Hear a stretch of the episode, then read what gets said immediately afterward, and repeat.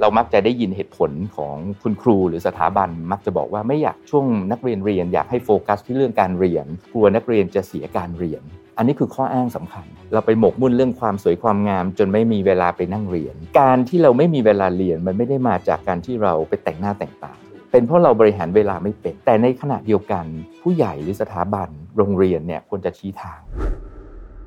คุณอะไรครับในฐานะแบรนด์ตัวแบรนด์เองเนี่ยอพอผู้บริโภคเปลี่ยนไปแบบนี้เนี่ย แบรนด์เองก็คงจะต้องปรับเยอะขนาดไหนแต่แล้วแล้วมองไปในอนาคตนี่คิดว่าจะต้องไปทางไหนต่อครับ วันนี้คุณภาพอย่างเดียวไม่พอ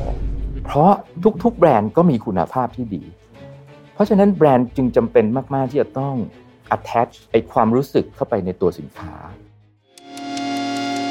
Mission to the Moon Podcast Continue with your mission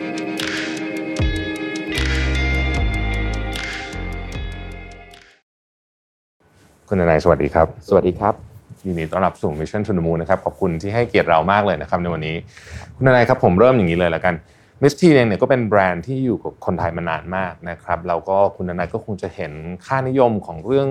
เกี่ยวกับบิวตี้ว่าที่ผ่านมาเนี่ยเรามองภาพความสวยยังไงนะ beauty standard ที่คนก็พูดถึงกันต่างๆนะแล้วมันอีโวฟมันเป็นยังไงบ้างจากอดีตจนถึงปัจจุบันคุณดนัยให้เล่าให้ฟังหน่อยได้ไหมครับ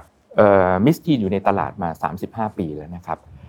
ผมจำได้ว่าเราทำธุรกิจในวันแรกๆเนี่ยเราเริ่มต้นด้วยการออกไปสำรวจนะครับสุภาพสตรีในกรุงเทพว่าเขามีเครื่องสำอางที่พกติดตัวเนี่ยอยู่กี่ชิ้นนะครับใน 30 กว่าปีที่แล้วเนี่ยเราพบว่าคนกรุงเทพสุภาพสตรีมีเครื่องสำอางประมาณ 3 ชิ้นนะครับ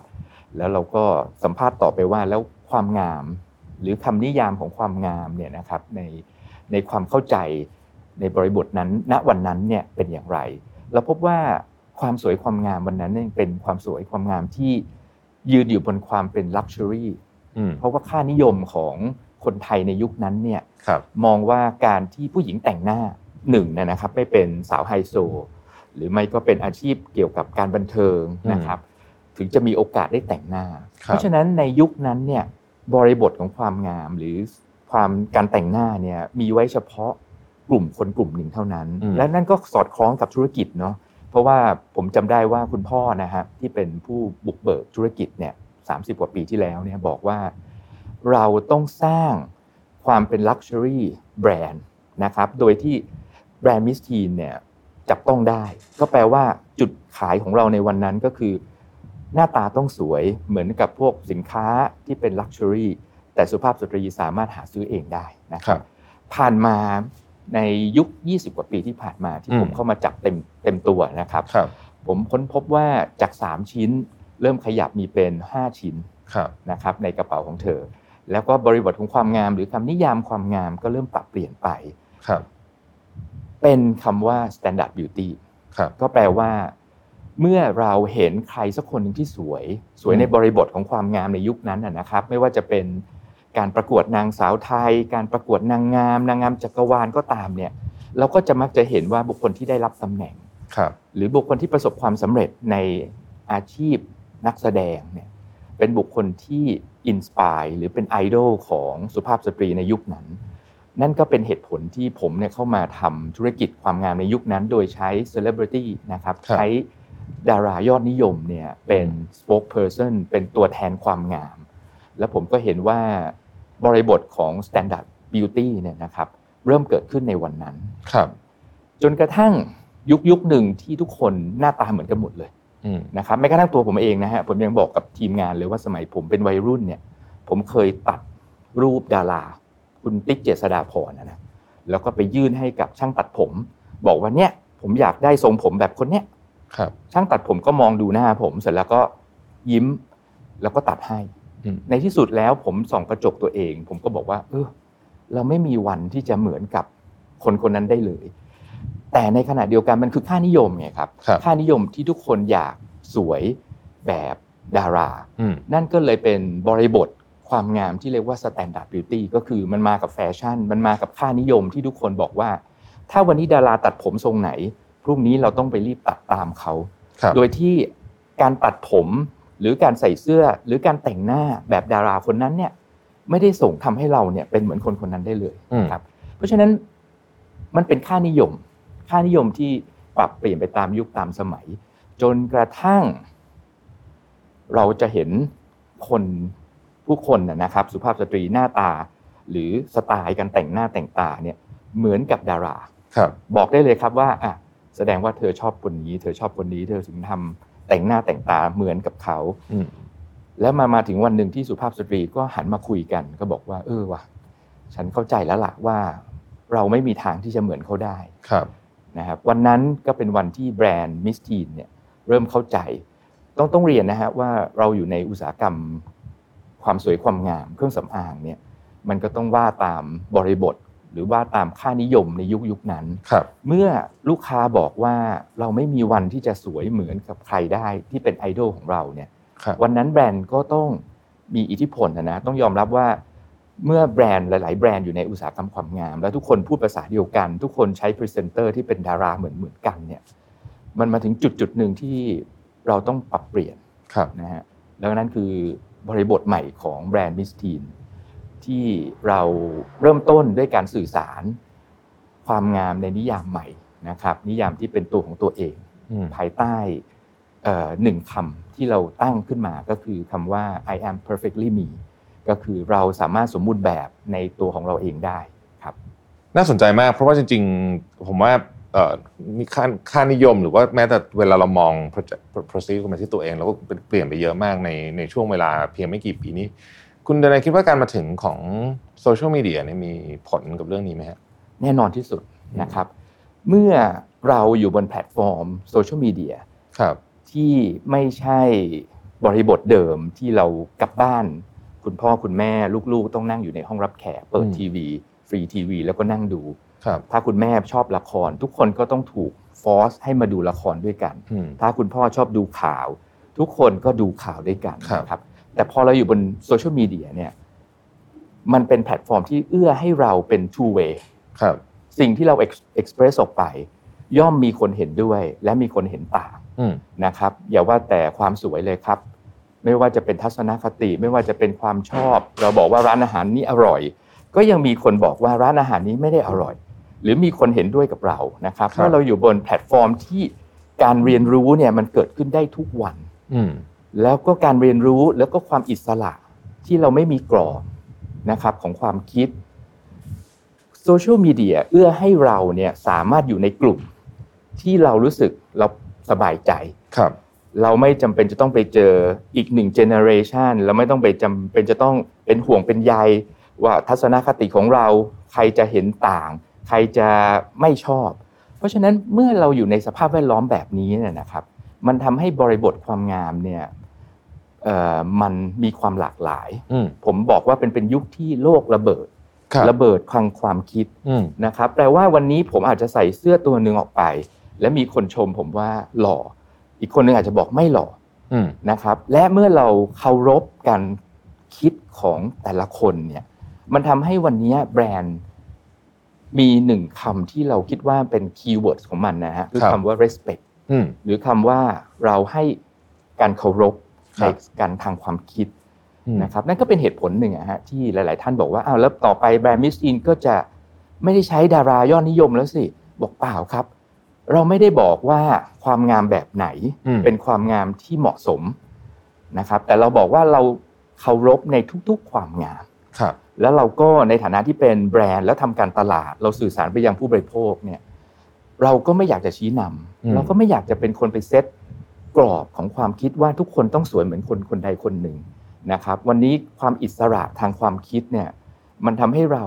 สร้างบริบทใหม่ของแบรนด์ออกมา คุณอะไรครับในฐานะแบรนด์ตัวแบรนด์เองเนี่ยเอ่อพอผู้บริโภคเปลี่ยนไปแบบนี้เนี่ยแบรนด์เองก็คงจะต้องปรับทั้งตัว Product เอ่ยทั้ง Marketing เอ่ยทั้ง Advertising เอ่ยต่างๆนานาเนี่ยเล่าเรื่องมิสทีนให้ฟังได้ไหมครับว่าเราปรับเยอะขนาดไหนแต่แล้วแล้วมองไปในอนาคตเนี่ยคิดว่าจะต้องไปทางไหนต่อครับ ยุคแรก อย่างที่บอกนะสามสิบอืมกว่าปีที่แล้วเนี่ยสินค้าที่เอ่อในในหมวดของเครื่องสำอางเนี่ยครับผู้บริโภคมักจะมีค่านิยมว่าต้องเป็นสินค้าที่นำเข้าอืมเป็นสินค้าที่มาจากตะวันตก เป็นสินค้าที่เราจะต้องเออไปต่างประเทศแล้วซื้อกลับมาฝากกัน จนแบรนด์มิสทีนเข้ามาแล้วก็มาปรับเปลี่ยนทำให้การเป็นแบรนด์โลโก้เนี่ยนะครับหรือเป็นแบรนด์ที่มีสัญชาติไทย เป็นที่ยอมรับมากขึ้น และผมคิดว่านั่นเป็นเหตุผลอันหนึ่งที่ทำให้เราประสบความสำเร็จมาโดยตลอดก็คือ เราก็ยังมีความภูมิใจว่าเราเป็นแบรนด์ของคนไทยนะครับ แล้วก็ในขณะเดียวกัน สินค้าเนี่ยนอกจากแน่นอนที่สุดสินค้าต้องมีคุณภาพนะครับ เพื่อทำให้ลูกค้านี่สามารถกลับมาซื้อใช้อย่างต่อเนื่องได้ นอกจากนั้นเนี่ยคือการสร้างค่านิยมของแบรนด์ที่จะต้องผ่านตัวสินค้า เรามองว่ายุคยุคหนึ่งเนี่ยผู้ใช้สินค้าเครื่องสำอางใช้เพราะต้องการผลลัพธ์ของมันอืมแต่มาผ่านการเวลาเนี่ยจากสินค้าที่เป็น Luxury กลายเป็น Daily Use ฮะครับคือวันนี้เครื่องสำอางเนี่ยคือ Daily Use อืมเมื่อเราขาดมันไม่ได้ในแต่ละวัน แล้วก็เมื่อการหาซื้อสินค้าหรือการแข่งขันในตลาดมันเกิดขึ้นเนี่ยมันทำให้หลีกเลี่ยงไม่ได้ว่ามันกลายเป็นส่วนหนึ่งของชีวิตในประจำวันครับ เพราะฉะนั้นวันนี้ค่านิยมของการบริโภคมันก็ปรับเปลี่ยนไปนะครับจาก Luxury เป็น Daily Use จากสินค้าที่หายากกลายเป็นหาง่าย จากสินค้าที่มีคุณภาพ แต่วันนี้คุณภาพอย่างเดียวไม่พออืมเพราะครับทุกๆแบรนด์ก็มีคุณภาพที่ดีอืมเพราะฉะนั้นแบรนด์จึงจำเป็นมาก ๆ ที่จะต้อง attach ไอความรู้สึกเข้าไปในตัวสินค้าอืมซึ่งทางทางมิสทีนเรามองว่าวันเนี้ย เรามีคำจำกัดความคำหนึ่งก็คือ beauty with attitude ก็คือความงามอย่างมีทัศนคติ และทัศนคติเหล่านี้แหละครับ คือทัศนคติที่เรานำเสนอไปยังผู้บริโภค ให้ผู้บริโภคเห็นว่า หยิบเครื่องสำอางหนึ่งชิ้น ไม่ใช่เพียงเพราะคุณภาพดี ไม่ใช่เพราะราคาที่ถูกใจ แต่ทัศนคติตรงกัน เหมือนเราคบเพื่อนอะอืมนะฮะเหมือนเหมือนว่าเราเราชอบคนคนนี้เพราะอะไร ไม่ใช่เพราะเพียงรูปร่างหน้าตาครับ แต่เพราะเรามีทัศนคติตรงกัน แล้วผมอืมคิดว่าทัศนคติเป็นเรื่องใหญ่ ถ้างั้นถามคุณดนัยต่อเลยครับ ล่าสุดมิสซีมีโฆษณาตัวหนึ่งออกมาที่มีคนพูดถึงเยอะมากครับๆโดยเฉพาะในออนไลน์ใน Twitter ผมก็เห็นตั้งแต่น่าจะเป็นชั่วโมงแรกๆที่ปล่อยออกมาเลยนะครับครับเราพูดถึงเรื่องของการแต่งหน้าไปโรงเรียนนักเรียน แล้วก็กรอบ หรืออาจจะไม่มีกรอบเนี่ยคุณดนัยเล่าให้ฟังได้ไหมครับว่าโฆษณาตัวเนี้ยมันมีแนวคิดมาจากอะไรแล้วเราอยากจะสื่ออะไรครับ เริ่มต้นจากการที่แบรนด์เริ่มปรับ positioning ของแบรนด์ เราเรียกว่าเป็นโครงการ rebranding เลยนะครับอืมการ rebranding ไม่ใช่เปลี่ยนโลโก้ใหม่ครับไม่ใช่การปรับเปลี่ยนแค่ packaging ใหม่ เนื้อในใหม่ ราคาใหม่ไม่ใช่ แต่จริง ๆ การ rebrand เนี่ยคือการสร้างตัวตนใหม่นะครับ ซึ่งประกอบไปด้วยความเชื่อทัศนคติที่เผยแพร่ออกมานะครับ เราเริ่มต้นจากความงามที่เมื่อเมื่อสักครู่ได้เรียนนะครับ ว่าเราปรับเปลี่ยนความงามใหม่ครับว่าเราเคารพในทุกความสวยความงามอืมเราไม่ได้เจาะจงว่าความงามหรือเป็นการชี้นำให้อืมผู้บริโภคจะต้องสวยแบบ beauty standard อีกต่อไปครับมาจากคำว่า I am perfectly me อืมครับด้วยด้วยบริบทนั้นทำให้เรามีแคมเปญที่อยากจะ express ทัศนคติ หรือหรือนำเสนอความคิดใหม่ ๆ ของแบรนด์อืมนะครับเราเริ่มต้นจากประมาณช่วงกลางปีที่แล้ว เรามีครับแคมเปญอันหนึ่งที่เรียกว่ามั่นหน้าอืมอืมซึ่งจริงๆคำว่ามั่นหน้าเนี่ยมันเป็นศัพท์ที่ผู้หญิงเขาเอาไว้หยอกล้อกันครับแล้วก็มันก็เป็นนกาทีฟสักนิดหนึ่งครับนะครับ ถ้าใครถูกเพื่อนๆบอกว่าเรามั่นหน้าเนี่ยอืมมักจะมองในทางลบนิดนึงว่าโอ้โห เธอ มันมีอะไรนะมั่นหน้ามั่นโหนกอะไรอย่างเงี้ยนะคครัรับบใจกล้าจังเลย เธอกล้าที่จะแสดงออก แบบนั้น เราทวิสต์มัน เราบอกว่าก็นี่ไงเมื่อเรามีความสุขในตัวเอง เราเอ็กซ์เพรสลุคของเราออกมา แล้วการเอ็กซ์เพรสลุคออกมาเนี่ยมันอาจจะไม่สอดคล้องในมุมมองของใครสักคนหนึ่งที่อยู่ข้างเรา แล้วเขาก็มาบอกเราว่าเรามั่นหน้าเนี่ย จงให้คิดว่านั่นคือการชมคือคำชมว่าเขาชมว่าเราสวยพูดง่ายๆนะครับ จริงๆก็เป็นการจุดเริ่มต้นของแบรนด์ เรา ค้นพบว่าเมื่อผู้บริโภคนึกถึงแบรนด์มิสทีนผู้บริโภคจะนึกถึงดารายอดนิยมครับนะฮะป้ายโฆษณาที่มีดารายอดนิยมเรียงกันอืมเราก็ใช้สิ่งเหล่านั้นน่ะเปลี่ยนครับเราก็แทนที่จะเป็นดารายอดนิยมทั้งหมด วันนี้เราก็เป็นบุคคลธรรมดาครับที่มีความสวยที่แตกต่างกันนะครับ โดยเราใช้ประโยคประโยคเดียวละครับ ก็คือความสวยเนี่ยใครเป็นคนกำหนดอืมตัวเรา หรือคนรอบข้างอืมถ้าเราบอกว่าเราเป็นคนกำหนดว่านี่คือความสวย แปลว่าเรากำลังมีความสุขกับตัวเราเองอืมเมื่อเรามีความสุขแล้วนั่นคือความสวยอืมโดยที่เราไม่ต้องไปสนใจ แล้วก็ครับไม่ต้องไปใส่ใจว่าใครจะคอมเมนต์อย่างไรนะครับ แคมเปญนั้นก็ประสบความสำเร็จนะครับ มันเป็นแคมเปญที่เป็นตัวนำร่องครับเพื่อทำให้แบรนด์เอ่อสามารถที่จะสื่อสารไปยังผู้บริโภคได้ว่าเรากำลังเปลี่ยนความอืมคิดใหม่นะครับแคมเปญฉายแสงทุกการเติบโตครับที่เป็นคลิป ที่คุณรวิทย์เห็นเมื่อสองสามอาทิตย์ที่แล้วเนี่ยครับนะครับเป็นแคมเปญต่อยอดอืมนะครับจากคำว่า I am perfectly me ซึ่งครับเราก็มองว่าอ้าวเมื่อเรามีความสุขอืมเมื่อเราคิดว่าความสวยไม่จำเป็นต้องให้ใครมาบอกอืมนะครับ ความสวยเกิดขึ้นเมื่อไหร่อืมจุดเริ่มต้นจริงๆผมนะครับ ผู้ชมทุกท่านเนี่ย เราผ่านช่วงเวลาของเขาเรียกว่าวัยวัยวัยรุ่นวัยรุ่นนะครับสิครับบสามสิบสี่ผู้ชายอืมก็เสียงเริ่มเปลี่ยนเนาะ วัยรุ่นตอนต้นอ่าเริ่มเริ่มมีสิวใช่เริ่มอยากผมยาวอ่านนะครับ เราก็ต่างคนก็ต่างรักสวยรักงามอืมอืมนะครับ สุภาพสตรีวัยรุ่นเนี่ยก็แน่นอนก็เริ่มผิวพรรณดีนะครับอืมมีหน้าอกเริ่มฮอร์โมนมา เริ่มมีประจำเดือนอืมก็จะกลายเป็นช่วงเวลาที่เขาอะเริ่มใส่ใจกับเรื่องความสวยงามครับแต่ดันเป็นช่วงที่เราอยู่ในช่วงของอุดมศึกษาเนาะอืมการเรียนอยู่มัธยมปลายครับนะครับ หรือช่วงต้นๆของอาชีวะ แล้วดันมันมีกรอบความคิดอันหนึ่ง ว่าโรงเรียนเนี่ยเขาก็ไม่ได้อยากสนับสนุนให้นักเรียนเนี่ยแต่งหน้าแต่งตาครับนะครับ ก็อาจจะไม่ได้ถึงผิดร้ายแรงไม่ได้หมายถึงว่าเราขโมยของหรือเรากระโดดไม่ไปโรงเรียนโดดล่มอะไรอย่างเงี้ยนะครับอืมแต่โรงเรียนก็จะมีบริบทหนึ่งโดยโดยทั่ว ๆ ไปว่าไม่แนะนำให้นักเรียนแต่งหน้ามาโรงเรียน แต่ดันมันตรงกันข้ามกับ กายภาพตัวตนของเขาตอนนั้นใช่ไหมฮะอืมเพราะว่าเราก็จะเริ่มรู้สึกรักสวยรักงามในช่วงนั้น แล้วมันก็มีอีกคำคำหนึ่งที่เป็น keyword ของแคมเปญนี้นะฮะที่บอกว่า โรงเรียนเนี่ยคือสถานที่แห่งการเรียนรู้อืมไอ้ตรงนี้คือคำใหญ่มากครับคำการเรียนรู้คือเราเรียนอะไรอะอืมหนึ่งเราเรียนวิชาใช่เพื่อประกอบสัมมาอาชีพในอนาคตครับเพื่อค้นพบตัวเองว่าเราชอบสายวิทย์สายศิลป์สายอะไรก็แล้วแต่อืมกับอีกอันหนึงคือเราเรียนรู้จักการใช้ชีวิตถูกไหมฮะ เพราะเราไปโรงเรียนตั้งแต่8ปดโมงแปดโมงครึ่งใช่กลับบ้านสามโมงสามโมงครึ่งเนี่ยอืมเราไม่ได้เรียนตลอดครับเราเรียนด้วยพักด้วยเราคบเพื่อนเราคุยกับเพื่อนใช่เพราะฉะนั้นมันเป็นโอกาสที่นักเรียนเนี่ยได้เรียนรู้จักชีวิตครับรู้จักสังคมอืมด้วยบริบทเนี้ย แบรนด์มองว่าอ้าวมันก็น่าจะเป็นโอกาสที่เขาสามารถได้เลือก วิชาหรือความการเรียนรู้จากการแต่งหน้า การใช้ชีวิตอืม ที่ดี เพราะว่าเมื่อเขาจบการศึกษาออกไปครับ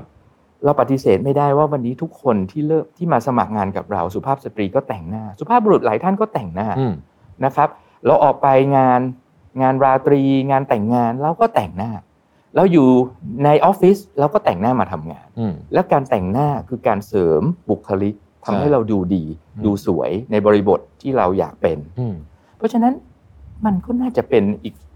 เหตุการณ์หนึ่งที่เราอยากจะสะท้อนออกไปว่าอืมถ้าเราเจอคุณครูอะนะครับ ที่แทนที่ว่าจะห้ามเรา แต่กลับสนับสนุนอืมแล้วก็ให้ความรู้อย่างถูกต้องอ่านะครับ มันน่าจะเป็นโอกาสที่นักเรียนน่ะจะได้เรียนรู้อะนะฮะไม่จำเป็นจะต้องเรียนรู้การแต่งหน้าอย่างเดียวเพราะผมเชื่อว่าวิชาชีวิตเนี่ยมีหลายอย่างจริงครับนะฮะเรียนรู้จักการเข้าสังคม มารยาทสังคม การใช้ชีวิตได้หมดนะครับ แบรนด์มิสทีนก็เลยมองว่านั่นเป็นอีกเหตุการณ์หนึ่งที่เราอยากจะอืมเอ่อสื่อสารเพื่อสะท้อนความคิด จริง ๆ ไม่ได้อยากให้นักเรียนแต่งหน้าไปโรงเรียนนะครับอืมแต่อยากจะให้ผู้ใหญ่หรือหลาย ๆ คนนะครับ จริง ๆ ไม่ต้องผู้ใหญ่ด้วยหลาย ๆ คนเข้าใจว่า เออ การที่วันนี้คุณอาจจะเห็นลูกในวัยสิบกว่า เริ่มรักสวยรักงามอืมเริ่มหยิบนู่นหยิบนี่มาทาหน้าทาตา อย่าไปห้ามเขาอืมในทางตรงกันข้าม ชี้นำชี้ทางสิครับว่าวิธีแต่งให้ถูกต้องเป็นยังไง วิธีแต่งให้เหมาะสมกับด้วยวัยแบบนี้เป็นยังไงอืมนะครับ น่าจะเป็นวิธีที่ดีที่จะเปลี่ยนความคิดได้นั่นนั่นครัก็บเป็นแคมเปญที่เราเพิ่งร้อนเมื่อเมื่อสองอาทิตย์ที่แล้วนะครับฉายแสงทุกการเติบโต อยากชวนคุณนายคุยเรื่องนี้มากเลยครับเพราะว่าครับผมผมเองก็เรียนโรงเรียนรัฐบาลมาตลอดคุณนายเรียนโรงเรียนที่อยู่เป็นคอนฟอร์มกับกฎระเบียบแบบนี้ในตอนเด็กป่ะครับ กึ่งกึ่งกึ่งกึ่งกึ่งกึ่งโอเคนะฮะผมผมยังจำได้ตอนเด็กๆผมมีเหตุการณ์ที่เคยโดนครูตัดผมก่อนเข้าห้องเพราะว่าผมยาวเกินสมัยก่อนที่เขาวัดกันเป็นเซนเลยนะทำไมมันทัดจริงปากครับนี้เลยจริงนะครับซึ่งเราก็รู้สึกว่าก็ตอนนั้นเราก็เด็กเนาะเราก็ทำอะไรไม่ได้หรอกแต่ว่าพอกลับมองย้อนกลับไปฮะก็ก็ก็อย่างที่คุณนายว่ามันเป็นวัยที่เราแบบถ้าผู้ชายก็คืออยากหล่อนักเรียนผู้หญิงคนละกันก็ก็เป็นบริบทที่น่าสนใจ คือคือเมืองไทยเนี่ยผมคิดว่าเรื่องนี้น่าชวนคุยมาก เพราะว่าประเทศไทยเนี่ยเรามักจะ ในช่วงในช่วงเด็กนะฮะโดยเฉพาะพรีทีนเนี่ยซึ่งช่วงเป็นช่วงที่เขาหาคนหาตัวตนเนี่ยเราก็มี conformity มาก ๆ เลย แล้วก็บอกก็เราก็จะมีแบบว่าอย่าอย่ามีแฟนนะตั้งใจเรียนหนังสือให้จบก่อนอะไรแบบนี้แต่พออายุสักยี่สิบเจ็ดยี่แปดปุ๊บพอไม่มีแฟนก็ญาติญาติพี่น้องก็ถามว่าทำไมเมื่อไหร่แต่งงานทำไมไม่มีแฟนใช่ไหมฮะจริงครับตอนที่จริงๆในช่วงเวลามันห่างกันแป๊บเดียวเองนะก็น่าสนใจย้อนแย้งมากย้อนแย้งมีความย้อนแย้งมากอืมก็เลยผมก็เลยรู้สึกว่าเอออันเนี้ย เอ่ออาจจะถึงเวลาแล้วแต่ตัวผมว่าช่วงนี้ก็น่าสนใจ เพราะว่าสังคมก็เริ่มเปิดมากขึ้น ประเด็นนี้จริง ๆ เราก็มีความละเอียดอ่อนเหมือนกันถ้าพูดเมื่อสัก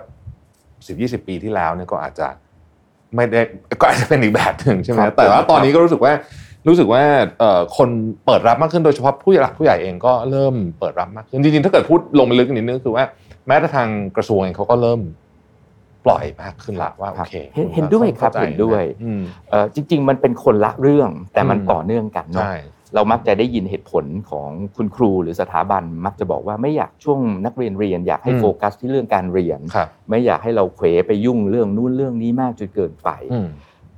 จะกลัวนักเรียนจะเสียการเรียน อันนี้คือข้ออ้างสำคัญอืมคือกลัว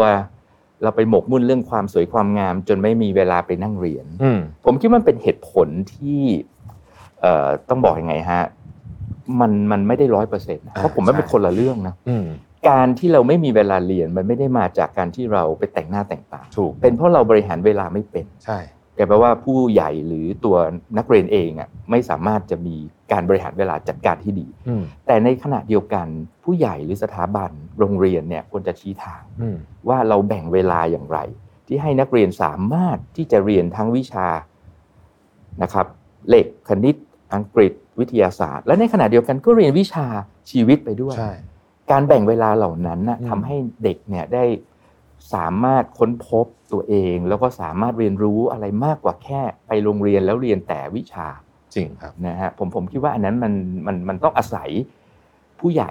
อืมที่เป็นตัวตั้งต้นที่จะอืมบริหารจัดการอย่างไร แล้วก็แน่นอนครับ เราก็ต้องเข้าใจว่าโลกต่อไปหลังจาก จบการศึกษาในรั้วโรงเรียนแล้วเนี่ยนักศึกษาหรือนักเรียนเหล่านี้เขาไปกอบเขาไปประกอบอาชีพอืเนาะมซึ่งอาชีพมีหลากหลาย วันนี้ใครปฏิเสธล่ะครับว่าอาชีพเมคอัพอาร์ติสเป็นอาชีพที่สังคมไม่ชอบอืมจริง ๆ อาชีพอาชีพทุกอาชีพเป็นอาชีพที่ดีครับนะครับ แล้วก็การประสบความสำเร็จเนี่ยผมเชื่อว่ามันล้วนแล้วแต่มีจากจุดจุดเริ่มต้น แล้วทำไมเราไม่ให้จุดเริ่มต้นเหล่านั้นน่ะอยู่ในช่วงวัยเรียนล่ะครับอืมแล้วเรา grooming เขาไปนะครับ อย่างคุณริทบอกว่า พอถึงวันวันหนึ่งที่เขาจะต้องแต่งหน้าไปสมัครงาน เขาก็จะได้แต่งหน้าเป็นอืมไม่ต้องต้องรอว่าเมื่อไหร่จะแต่งหน้าเป็นอืมแล้วผมเคยเจอนะฮะแคนดิเดตมาสัมภาษณ์ สังเกตหน้าเขา ผมก็ถามเขาตรงๆเลยว่า ขอโทษทีเถอะครับนี่แต่งหน้าเองหรือเปล่าเขาบอกแต่งหน้าเอง เขาก็บอกว่าตั้งแต่เกิดมาเขาไม่เคยแต่งหน้าอืมพอเห็นมาสมัครงานบริษัทเครื่องสำอาง ก็เลยคิดว่าต้องแต่งหน้าเพื่อมาอืมสมัคร เพราะกลัวว่าจะไม่ผ่าน ผมก็บอกเขาตรงๆว่าไม่เกี่ยวครับ มันคนละเรื่องกันอืมแต่งหน้าเป็นกับงานสายงานที่คุณมาสมัคร มันคือคนละเรื่องกันไม่เกี่ยว ก็ได้มีโอกาสพูดคุยว่าตั้งแต่สมัยเด็ก ๆ เนี่ยเขาถูกกรอบความอืมคิด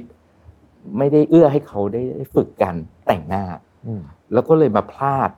นะฮะเขาบอกว่าเนี่ยพอไปรับปริญญาเนี่ยเขาถ่ายรูปมาทุกคนสวยหมดมีตัวเขาว่าแต่งหน้าไม่เป็นครับ ก็งูงูปลาปลาแต่งไปแล้วในที่สุดรูปรับปริญญาเขาไม่กล้าไปโชว์ใครอืมเพราะเขารู้สึกว่าเขาด้อยกว่าเพื่อนๆที่แต่งหน้าสวยอืมมาสมัครงานนี่ก็เป็นการแต่งหน้าอีกครั้งหนึ่งที่เขานาสมัครงานเครื่องสำอางนะฮะบริษัทเครื่องสำอางเขาก็ไม่มั่นใจครับ ผมผมคิดว่าเนี่ยมันพอย้อนกลับไปอะถ้า น้องคนเนี้ยเขาได้มีโอกาสเรียนรู้จากวิธีการแต่งหน้าอย่างถูกต้อง ตั้งแต่อืมสมัยเรียนหนังสือ วันนี้เขามาสมัครงานกับผม ก็จะต้องหน้าต้องสวยกว่านี้อืมถูกไหมฮะเพราะฉะนั้นมันผมว่ามันเป็นการบริหารจัดการเวลามากกว่า แล้วก็แน่นอนเอื้ออำนวยให้เยาวชนเนี่ยเขาได้มีโอกาสเอาพูดตรงๆนะสมัยผมเด็กนักเรียนเนี่ยครับก็จะมีพวกกิจกรรมกีฬาสีอืมเอ่อ ต้องถูกคัดออกไปเป็นอะไรนะ การแสดงใช่ไหมใช่ครับประกอบจินตลีลาอะไรก็ไม่รู้ใช่ใช่แล้วทุกครั้งก็ต้องถูกคุณครูแต่งหน้าใช่เราทุกคนก็แต่งหน้าอยู่แล้วอืมตอนสมัยเป็นนักเรียนใช่เพียงแต่มันเป็นโอกาสของกิจกรรมอืมแต่การแต่งหน้าแบบนั้นคือการแต่งหน้าโดยคุณครูแต่งหน้าเราฮะเราไม่ได้มีโอกาสเรียนรู้เลยอืมนะครับน่าเสียดาย เพราะจริง ๆ ช่วงวัยเด็กเป็นช่วงที่เรามีเวลาเยอะมากครับเนี่ย ถ้าเราย้อนกลับไปได้อืมช่วงเด็กเราก็จะได้มีเจียดเวลาเอามาเรียนรู้จากการแต่งหน้าครับนะครับผมผมคิดว่ามันก็เลยเป็นเป็นแคมเปญอันหนึ่งที่อยากจะให้วิธีคิดกับหลาย ๆ ท่านอืมผมดีใจนะฮะที่มีสถานที่เรียนน่ะนะครับโรงเรียนหลาย ๆ โรงเรียนวันนี้ก็เห็นความสำคัญของการเรียนรู้จักชีวิตอืมเอ่อสมมติว่าเรามีเรียนตั้งแต่จันทร์ถึงศุกร์เนาะครับอ่าจันทร์ถึงพฤหัสก็แต่งชุดนักเรียน วันศุกร์ก็เป็นวัน p r i v a t เป็นชุดธรรมดา แต่งหน้าแต่งตาหวีผมมาได้ ผมคิดว่าเนี่ยเป็นโรงเรียนที่น่าเรียนมากอืมนะครับ แล้วมันก็จะทำให้เราเนี่ยเหมือนกับในธีมของโฆษณาเนอะสามารถฉายแสงได้ครับ ตั้งแต่วัยเยาว์อืมนะฮะในหนังมีประโยคหนึ่งที่บอกว่าโลกไม่ได้จบแค่รั้วโรงเรียนผมชอบมากเลย เพราะว่าอย่างที่คุณนายว่าวิชาการก็สำคัญวิชาชีวิตก็สำคัญไม่แพ้กันใช่ไหมฮะคุณนายจริงๆแล้วอยากจะบอกอะไรกับกับเอ่อ ไม่ใช่แค่เฉพาะลูกค้าแต่น่าจะเป็นสังคมทั้งหมดเลยทั้งคนที่เป็นผู้ใหญ่ด้วยทั้งเด็กที่อยู่ในโรงเรียนด้วยเสริมจากเมื่อกี้สักเล็กน้อยจได้ไหมริงฮะๆเรื่องใหญ่ๆอะเราไม่ได้มองแค่รั้วโรงเรียนเนาะครับเพราะเราก็ต้องยอมรับว่า ทุกสังคมมันมีอืมข้อที่ดี แล้วก็อ่าทุกสังคมก็จะมีข้อที่อาจจะยังไม่ดีมากครับนะครับ จริง ๆ แล้วอยากจะอยากจะใช้โอกาสเนี้ยเป็นอืมตัวอย่างโดยใช้ตัวอย่างของ รั้วโรงเรียนเป็นครับต้นว่าการมีกรอบความคิดอืมยุคหนึ่งมันอาจจะสามารถสร้างได้อืมหรือหรือหรือหรือปูทางกรอบวิธีคิดแบบนั้นได้ แต่ยุคมันก็ต้องปรับเปลี่ยนไปตามอืมวิธีนิยมอืมผมเองอะพูดตรงๆวันนี้ผมใส่กางเกงยีน ใส่เสื้อยืดมา ในรายการนี้เนี่ย จริง ๆ นี่คือชีวิตการทำงานของผมตั้งแต่2ปีที่แล้วครับตั้งแต่ทันทีที่ผมบอกกับพนักงานเพื่อนๆพนักงานผู้บริหารทุกคนว่า ต่อไปนี้เราไม่จำเป็นต้องใส่เสื้อเชิ้ตผูกไทยมาทำงาน เราใส่เสื้อยืดก็ได้ แต่ให้อยู่ในความเหมาะสมถูกไหมฮะว่าเราก็อันไม่อนุญาตให้ใส่รองเท้าแตะไม่แนะนำนะครับ ถ้าวันไหนเป็นวันทางการที่เราจะต้องรับรองแขกลูกค้า ก็อนุญาตให้กลับมาใส่เสื้อเชิ้ตผูกไทยเหมือนเดิมได้ ผมคิดว่ามันเป็นมันเป็นวิธีความคิดมากกว่าที่อืมผมว่ามันผ่านยุคผ่านสมัยของเราเนี่ยครับมันก็จะทำให้ เราปรับวิธีคิดได้เพียงแต่ว่าทางทางแบรนด์เนี่ยอาจจะยกเหตุการณ์ที่เกิดขึ้นในโรงเรียนอืมแต่จริงๆมันก็คือวิถีของคนเราเนี่ยแหละครับ ผมขับรถเข้าไปในบริษัท เมื่อสมัยก่อนนะครับสองสามปีที่แล้วเนี่ยรปภจะต้องยืนตรงแล้วก็ตะเบะแล้วก็ตะโกนดัง ๆ ว่า สวัสดีครับ เพื่อให้ทุกคนในบริษัทได้ยินว่าเขาสวัสดีคุณดนัยอยู่ผมก็บอกกับรปภท่านนั้นว่าไม่ต้องดังก็ได้ ไม่ต้องพูดก็ได้ แค่ดืนตรงหรือว่ายิ้มให้ผมหนึ่งครั้ง ผมก็มีความสุขละผมคิดว่าโลกเราอะ มันเดินหน้าต่อไปอะอืมวิถีชีวิตคนก็ต้องปรับไปครับเวลากับกับการทำงานมันมันมันต้องปรับอะนะครับครับสองสองอาทิตย์ที่แล้ว พนักงานท่านหนึ่งเจอกับผมเขาบอกขอบคุณว่าเนี่ยดีใจมากเลยที่คุณนายอนุญาตให้ใส่เสื้อยืดมาทำงานอืมบอกทำไมหนึ่งประหยัดค่าผงซักฟอกสองไม่ต้องรีดเยอะ สามสามารถใส่ซ้ำได้อืมเพราะสุภาพสตรีเขามีค่านิยมนะเขาบอกว่าถ้าเขาใส่เสื้อยืดเอ้ยถ้าโทษทีถ้าใส่เสื้อมาทำงานเนี่ยถ้าเป็นเสื้อปกติเนี่ยฮะถ้าใส่ซ้ำเกินห้าครั้งเพื่อนๆจะล้ออ๋อล้อว่าอะไรรู้ไหมโเคไม่มีตังค์ซื้อเสื้อใหม่เหรออืมทำไมใส่เสื้อซ้ำเห็นไหมฮะการที่เราใส่เสื้อยืดมาทำงาน เอื้อให้สุภาพสตรีท่านนั้นประหยัดอืมใช้ชีวิตได้ดีขึ้น ไม่ต้องไปนั่นนะผมคิดว่ามันเป็นกรอบความคิดอะครับที่ใครบอกว่าเราต้องใส่ เสื้อผูกไทยมาทำงานอืมอืมแน่นอนฮะผมก็คิดว่าไอ้ความสุภาพหรือความเหมาะสม หรือมารยาททางสังคมเนี่ยมันปีมันมีบริบทของมันอยู่ เพียงแต่ว่าเราปรับให้มันเข้ากับยุคสมัยเข้ากับวิถีชีวิตของเราได้ ชวนคุยต่ออีกเรื่องหนึ่งผมว่าเรื่องนี้น่าสนใจมากเมื่อกี้คุณนายพูดถึงความเชื่อในแต่ละยุคนะผมจะชวนย้อนกลับไปตอนสมัยที่เอ่อเรายังไม่มีอินเทอร์เน็ตใช้แล้วกันหรือว่ามีแล้วแต่ยังไม่ค่อยฮิตนะฮะครับผมผมก็มาผมนี่เป็นยุคกึ่งอนาล็อก ต่อดิจิตอลเหมือนกันคล้ายๆกันครับมันมีเรื่องหนึ่งที่ผมอยากชวนคุณนายคุย ผมว่ามันคล้ายๆกับเรื่องที่เราคุยอยู่วันนี้คือว่าในอดีตเนี่ยตอนเราเด็กๆเนี่ยนะฮะการถ่ายรูปเนี่ยถือเป็นเรื่องที่ค่อนข้างจะมีต้องมีโอกาสเนาะเราอืมนานๆเราจะถ่ายรูปกันทีหนึ่งใช่ไหมฮะครับแล้วเราก็จะ experience moment เนี่ยจากเหตุการณ์ณตอนที่มันเกิดขึ้น เราจะมีความครับจำกับไม่ใช่จากภาพถ่ายอะส่วนใหญ่ความจำมันจะเกิดขึ้นจากเรื่องที่เกิดขึ้นจริงๆนะตอนนั้นนะแล้วสมัยก่อนก็สมัยก่อนไม่มีโทรศัพท์ก็ก็น่าจะคล้ายๆกันว่า ตอนเด็ก ๆ เวลานัดเพื่อนเนี่ยต้องไปตรงเวลา เพราะว่าใช่ครับคือถ้าไม่มาไม่ตรงเวลามันหากันไม่เจอแล้ว มันไม่มีรู้จักใช่ครับจริงครับก็ติดหรืต่ออกัจะนเปลี่ยนยังไงที่นัดใหม่เนี่ยก็ต้องแบบต้องโอ้ตระเตรียมตัวไม่สามารถใช่จะภายใน 5 นาทีแล้วเปลี่ยนได้เลยใช่นะฮะแล้วก็แล้วเราก็ผ่านยุคนั้นมาเข้าสู่ยุคดิจิตอลยุคเนี้ยที่เราอยู่ตอนนี้เนี่ยนะฮะเป็นยุคที่คนเขาพูดกันบอกว่า อะไรที่ไม่เคยถูกถ่ายรูปหรือไม่เคยถูกถ่ายคลิปมันไม่เกิดขึ้น คุณนายรู้สึกอย่างนั้นไหมฮะรู้สึกว่ามาคือถ้ามัน อาหารมาแล้วเราไม่ได้ถ่ายรูปไว้เนี่ย เราจะเหมือนกับไม่อยู่ในความทรงจำมันไอ้เรื่องเคยอยู่ จริง ๆ เราต้องอืมเข้าใจตรงกันก่อนว่ามนุษย์เราเนี่ยอืมคือเราอยู่ในสังคมอะครัเราบเป็นสัตว์สังคมอืมอะไรดีเราอยากบอกต่ออ่าอะไรไม่ดีเราก็ยังอยากบอกต่ออืมเพียงแต่ว่าไอ้กลไกการสื่อสารวันนั้นกับวันเนี้ยมันคนละแพลตฟอร์มฮะมันคนละบริบทเลยอืมผมผมเลยคิดว่ามูคุณค่าของมันอะเท่าเท่ากันอะอืม คือยุคนั้นที่เราไม่สามารถจะสื่อสารได้เรียลไทม์ต้องส่งจดหมายต้องส่งไปรษณีย์มันมีคุณค่าของมันอยู่ครับในในยุคของมันอืมพอมายุคเนี้ยการที่เรามีเครื่องไม้เครื่องมือการสื่อสารที่ทำให้มันสามารถ real time ได้เนี่ยคุณค่ามันก็มีอะครับเพียงแต่ว่าปริมาณของมันต่างหากครับอืมที่มันไม่สามารถจะทำให้เราจำได้อ่าเพราะมนุษย์เรามันก็ถูกสร้างอืมขึ้นมา โดยธรรมชาติให้เรารับรู้ได้แค่เนี้ยอืม นะครับ เราก็ไม่ได้เป็นกลไกระบบสมองอัจฉริยะที่สามารถจะเก็บข้อมูลได้มากมายเหมือนในอุปกรณ์การสื่อสารนะนะครับอืมเพราะฉะนั้นวันนี้เราก็เลือกครับที่เราจะจำแล้วก็อืมเลือกที่เราจะลืมอืมนะครับ คุณค่ามันเหมือนเดิมแหละครับอืมเพียงแต่ว่าบริบทของการสื่อสารที่มันเปลี่ยนไปครับตั้งหากแหละครับนะฮะเราจะชวนคุยต่อว่า ตอนเนี้ยหลายคนก็เริ่มพูดถึงว่าเรากำลังก้าวเข้าสู่อีกเจเนอเรชันหนึ่งของการสื่อสาร ถ้าเกิดยุคที่ผ่านมาเราเรียกว่าเป็นเอ่อเว็บหนึ่งเว็บสองตอนนี้เว็บสองใกล้จะจบละครับครับเอ่อ TikTok YouTube อะไรเนี่ยคือขึ้นมาถึงพีคที่สุดของเว็บสองแล้วเนี่ยเรากำลังจะเข้าสู่เจเนอเรชันของเว็บสามเนี่ยนะฮะที่เราจะเข้าไปอยู่ใน immersive อืม experience ที่หลายคนใช้คำว่า metaverse หรืออะไรก็แล้วแต่เนี่ยครับผมครับคุณอะไรมองว่าการชิฟครั้งนี้เนี่ยมิสทีนเองเนี่ยก็แน่นอนคงจะมองเห็นว่าเฮ้ยมันจะต้อง ผู้บริโภคจะเปลี่ยนอีกครั้งใหญ่ละการสื่อสารเนี่ยจะเปลี่ยนอีกหนึ่งครั้งใหญ่ละเราเตรียมตัวกับเรื่องนี้ยังไง เมื่อก่อนการสื่อสารมันเป็นวันเวอืมคือชอบก็พูดไม่ได้อ่าไม่ชอบก็พูดยากฮะแล้วมันก็ถูกชี้นำถูกไหมฮะใครมีอิทธิพล เป็นเจ้าพ่อสื่อก็อืมสามารถจะชี้นำหรือสร้างแฟชั่นได้ว่าแฟชั่นยุคนี้เขาต้องใส่เสื้อสีนี้ต้องแต่งหน้าแบบนี้ต้องทำแบบนี้ มันก็มีอิทธิพลของมันอยู่ พอมายุคที่เราอยู่ในช่วง two way อืม เป็นเป็นเป็นยุคที่เราสามารถ express ความรู้สึกได้ ยุคที่เราสามารถไตร่ตรองเอ๊ะมีถูกมีผิดมี มันก็เป็นยุคที่มนุษย์เราพัฒนาความคิดนะนะครับ ไปอืมตามสภาพแวดล้อม พอเรากำลังไปยุคที่มันอยู่ในโลกของการจินตนาการเนี่ยหรือยุคของการที่เราไปอยู่ในโลกเสมือนเนี่ยนะครับ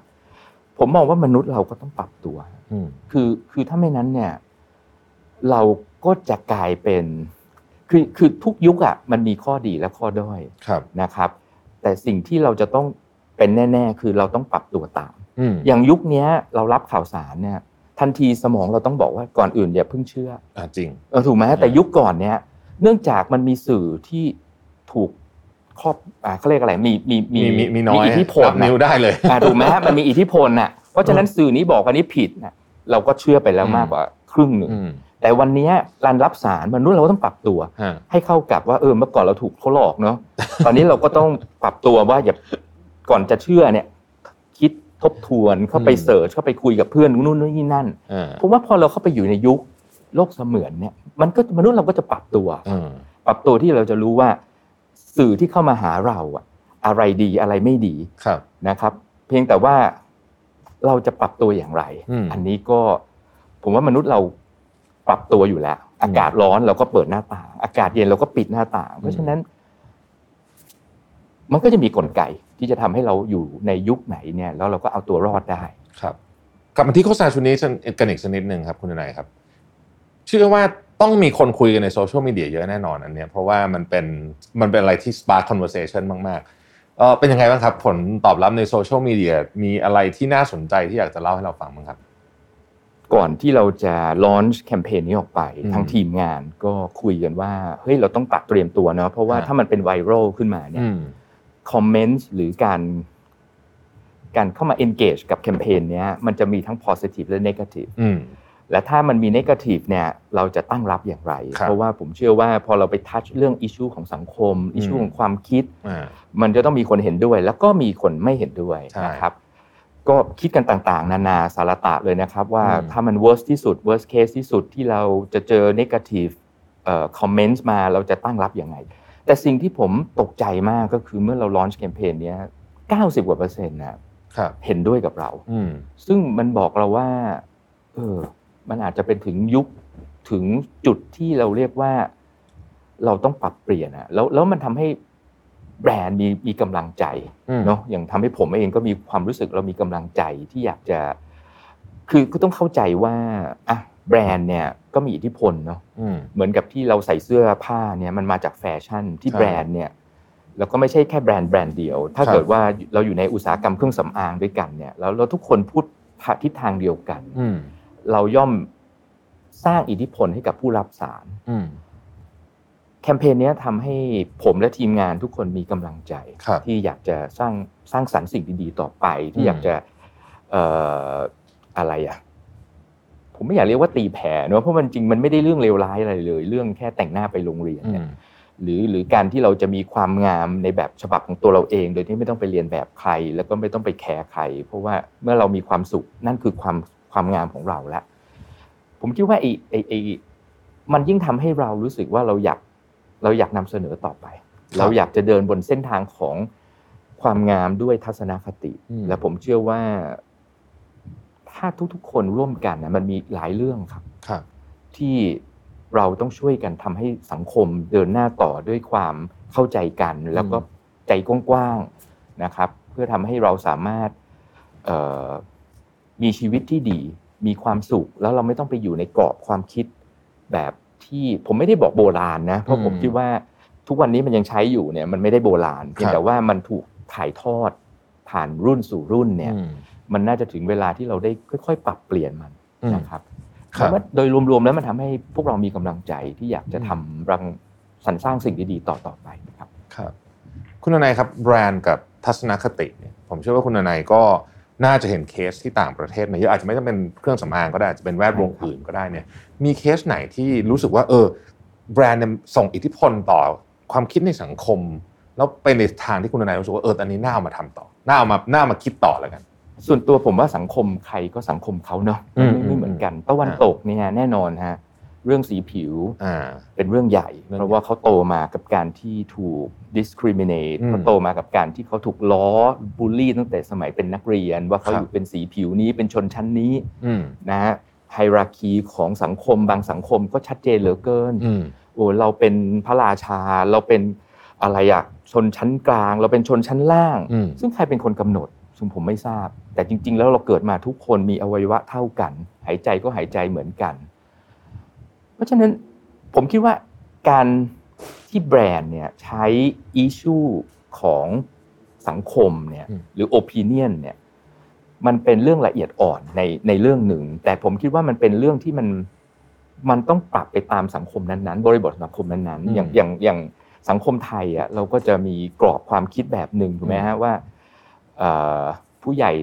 สอนยังไงเด็กต้องเชื่ออย่างนั้นอืมเด็กไม่มีสิทธิ์ที่จะมาบอกผู้ใหญ่ว่าไม่จริงครับ ผมไม่เห็นด้วยอืมเหมือนผมทำงานอะฮะถ้าเราพูดยังไงแล้วในห้องเงียบหมดแปลว่าเขาเชื่อเราเหรือไม่เขาไม่แค่กล้าฟัเถีงยงเรา แล้วเขาก็อยากแล้วเขาก็เกรงใจว่าอ่าผู้ใหญ่บอกมาแบบนี้ก็ต้องทำแบบนั้นอ่าถูกไหมฮะเพราะฉะนั้นมันอยู่ที่สังคมอะครับอืมว่าสังคมนั้นน่ะประเด็นของความคิด ที่เราต้องปรับเปลี่ยนกันมันคืออะไร ถ้าเราไม่ได้อยู่ในสังคมในประเทศไทยก็โชคดีนะอยู่ในสังคมที่เราเข้าใจเชื้อชาติกันว่าอืมเราก็ไม่ได้ถึงกับ discriminate กันมากมายอืมเพราะฉะนั้นไอ้สังคมแบบไอ้ไอ้ไอ้ไอ้อิชชูแบบเนี้ยก็อาจจะไม่ได้เหมาะกับสังคมของเราอ่านะครับแต่ยังไงก็ตามการที่แบรนด์เข้าไปเล่นกับเรื่องเซนซิทีฟแบบเนี้ยผมอืมคิดว่ามันปีทั้งโปรและคอนอืมนะครับแต่แต่มันต้อง ทำอย่างเชิงสร้างสรรค์อ่าผมผมคิดว่าแน่นอนเราก็ไม่ได้อยากให้ใครต้องลุกขึ้นมาประท้วงอืมให้กระทรวงศึกษาธิการท่านต้องเดือดร้อนนะครับ แต่แค่เป็นอีกหนึ่งเสียงเล็ก ๆ เบาๆ เพื่อให้ทุกๆคนเห็นภาพเดียวกัน แล้วถ้าฟีดแบ็ที่ออกมาเป็น positive ถึง 90กว่าเปอร์เซ็นต์แบบนี้ผมถือว่า ถือว่าเรามาถูกทางนะครับ ครับครับ ก็ ต้องบอกว่าเป็นมีคนพูดถึงเยอะจริงๆนะฮะแล้วส่วนใหญ่ก็เป็น positive อย่างที่คุณนายว่า แล้วก็ผมคิดว่าสิ่งที่มิสทีนทำเนี่ยน่าสนใจมากในเชิงที่ว่าเอาอิชชูของสังคมที่ผมคิดว่าเป็นเรื่องใหญ่นะที่ที่เด็กคนหนึ่งจะเติบโตขึ้นมาในช่วงเวลาที่เซนซิทีฟที่สุดของเขาเนี่ยเปราะบางมากนะช่วงเวลาพรีทีนทีนเนี่ยโอ้โหเป็นช่วงที่เปราะบางมาก แล้วก็อาจจะเชฟตัวตนของคนคนนั้นไปตลอดชีวิตเลยก็ได้นะฮะแล้วอันนี้ก็เป็นเรื่องที่สำคัญมากๆเรื่องหนึ่งครับ ก็วันนี้ได้ไอเดียเยอะมากขอบคุณคุณนายมากเลยนะครับ แต่สุดท้ายอยากคุณนายฝากถึงแฟนๆของมิสทีนิดนึงครับว่า อนาคตกำลังจะมีทำอะไรหรือว่าอยากจะพูดอะไรกับกับแฟนของมิสทีนบ้างครับในฐานะที่เป็นแบรนด์ที่อยู่ในตลาดมาสามสิบกว่าปีนะฮะก็เจอเจอเรื่องราวมากมายนะครับ มันมีวันที่เราดี วันที่เราไม่ดี วันที่เรามีความสุข วันที่เรามีความทุกข์ ผมเชื่อว่าแบรนด์ก็เปรียบเสมือนสิ่งมีชีวิตนะเนาะก็เปรียบเสมือนคนที่มีชีวิตและก็จิตใจ สิ่งหนึ่งก็คือการการที่จะเข้าถึงผู้บริโภคในแต่ละยุคแต่ละสมัยเนี่ยเราต้องเข้าใจถึงบริบทหลาย ๆ บริบทไม่ใช่เฉพาะตัวแบรนด์อย่างเดียว ผมคิดว่ามันมันเริ่มมาจากหลักคิดหนึ่งที่ผมใช้อยู่ตลอดเวลาก็คือ inside out แล้วก็ outside in สองคำนี้เป็นสองคำที่ง่ายมากเลย ก็คือเรามองคนอื่น แล้วก็ในฐานะที่มองตัวเรา แล้วก็มองคนอื่นมองเราอย่างไร ก็จะทำให้เราเข้าใจบริบททำให้เราเข้าใจว่าเราอยู่ในสถานการณ์แบบไหนนะครับแน่นอนฮะมันก็จะมีหลาย ๆ เสียงที่บอกว่าอุ้ยอยู่มานาน เราน่าจะเป็นแบรนด์ที่เรียกว่าคุณแม่ได้แล้วนะครับอันนี้ก็ยอมรับว่าด้วยด้วยเวลาเนี่ยจริงๆสามสิบกว่าปีที่แล้วเนี่ย ถ้าสุภาพสตรีท่านนึงเป็นลูกค้าเราอายุยี่สิบวันนี้ท่านก็คงจะห้าสิบกว่าหรือหกสิบมันก็เป็นแบรนด์แม่จริง ๆ แหละนะครับ แต่จริง ๆ แล้วอยากจะบอกว่าให้ดูที่ตัวตน อย่าดูที่อายุนะฮะเพราะผมคิดว่าอายุมันก็เป็นแค่ประสบการณ์วันนี้แบรนด์เองก็พยายามที่จะปรับเพื่อให้เข้ายุคเข้าสมัย แล้วก็แน่นอนอะไรที่เราคิดว่ามันไม่เหมาะสมกับยุคนี้เราก็พยายามที่จะหลีกเลี่ยงนะครับ การโดยเฉพาะเรื่องการสื่อสารซึ่งเป็นเรื่องใหญ่มากๆนะครับ ก็ต้องขอขอบคุณนะฮะจริง ๆ ขอบคุณทุกๆท่านเราคงอยู่ไม่ได้มาถึงอายุ 30 กว่า ถ้าทุกท่านไม่ได้เป็นส่วนหนึ่งของการสนับสนุนพวกเรานะครับ ไม่ว่าท่านจะเป็นลูกค้าหรือไม่ได้เป็นลูกค้าก็ตาม แต่อย่างน้อยที่สุดวันนี้มิสทีนเองก็เป็นแบรนด์ไทยแบรนด์หนึ่งที่กำลังที่จะก้าวเข้าไปสู่ตลาดสากลนะฮะเราเราก็เคยใฝ่ฝันว่าเอออันดับหนึ่งในในภาค เอเชียด้วยกันเนี่ยเราก็ยกให้ญี่ปุ่นเนาะเขาเป็นเจ้าแม่เรื่องเครื่องสำอางเลยรองมาก็ปฏิเสธไม่ได้เกาหลี แต่รองจากเกาหลีแหละเราอยากจะเป็นอันดับสามในเอเชียที่เราจะบอกสามารถพูดได้ตรงๆว่าอุตสาหกรรมความงาม เราเป็นรองเพียงแค่เกาหลีแล้วก็ญี่ปุ่นนะครับเพราะฉะนั้นผมผมคิดว่านั่นเป็น mission อันหนึ่งที่ไม่ต้องไปถึง the moon นะฮะอยากให้มันเกิดขึ้นในช่วง ยุคนี้เลยนะครับ ยุคที่เราคนไทยสามารถจะบอกกับชาวโลกได้ว่าอ้าวเครื่องสำอางเราก็สามารถเป็นอันดับสามรองจากเกาหลีแล้วก็ญี่ปุ่นได้ เพราะฉะนั้นก็ขอบคุณนะฮะแล้วก็หวังเป็นส่งกำลังใจมาให้ทางทางมิสตีนด้วยนะครับ เราก็อยากจะทำให้สิ่งเหล่านี้เป็นเรื่องจริงขึ้นมาครับจริงๆต้องบอกว่าก็คงไม่น่าจะไกลมากแล้ว เพราะว่ามิสทีนวันนี้ที่อย่างที่จีนนี่ก็ใหญ่มากแล้ว เราก็น่าจะช่วยให้หลาย ๆ คนตามไป ตามมิสทีนไปที่เมืองจีนได้ด้วยนะฮะแล้วก็อีกหลาย ๆ ประเทศในเอเชียด้วยที่ที่ตอนนี้มิสทีนเรียกว่าต้องเรียกว่าขยายอาณาเขตไปแน่นแอนเอียนเลยนะเท่าที่ผมติดตามข่าวกำลังเริ่มเริ่มเริ่มต้นนะครับก็ยังมีอีกระยะทางอีกไกลนะครับเพื่อไปถึงจุดจุดนั้นครับต้องบอกว่าวันนี้เนี่ยเป็นเกียรติอย่างยิ่งเลยนะฮะที่ได้คุยกับคุณดนัยเพราะว่ามิสทีเนี่ยเป็นแบรนด์เครื่องสำอางอันดับหนึ่งของคนไทยจริงๆ แล้วก็ผมเองก็ติดตามมาตลอดเป็นแบรนด์ที่เรา ต้องบอกว่าอยากเรียนรู้นะฮะว่าแบรนด์นี้คิดยังไงทำยังไงนะครับวันนี้ได้คุยกันแบบลึกเลยว่า เอ๊ะทัศนคติของสังคมนะฮะกับความสวยความงามนี่เป็นยังไง แล้วแบรนด์เนี่ยสามารถเข้าไปอยู่ตรงไหนได้บ้างนะชุดความคิดของคนเปลี่ยนแปลงไปยังไงบ้างนะครับ วันนี้เนี่ยนะครับต้องขอบคุณนะครับคุณนายมาก ๆ เลยนะฮะที่มาแชร์มุมมองในวันนี้นะฮะแล้วก็ใครที่ยังไม่ได้ดู ฉายแสงทุกการเติบโตไปลองดูกันนะครับ เข้าไปในทาง YouTube แล้วเซิร์ชได้เลยนะฮะแต่ผมเชื่อว่าหลายท่านน่าจะเคยดูแล้วนะครับ ขอบคุณคุณนายดีโรจนวงศ์อีกครั้งนะครับ ท่านเป็นประธานกรรมการบริหารของบริษัท Better Way ประเทศไทยหรือว่ามิสทีนนั่นเองนะครับ ขอบคุณมากและสวัสดีครับยินดีมากๆครับ ขอบคุณครับ สวัสดีครับ Mission to the Moon Podcast Continue with your mission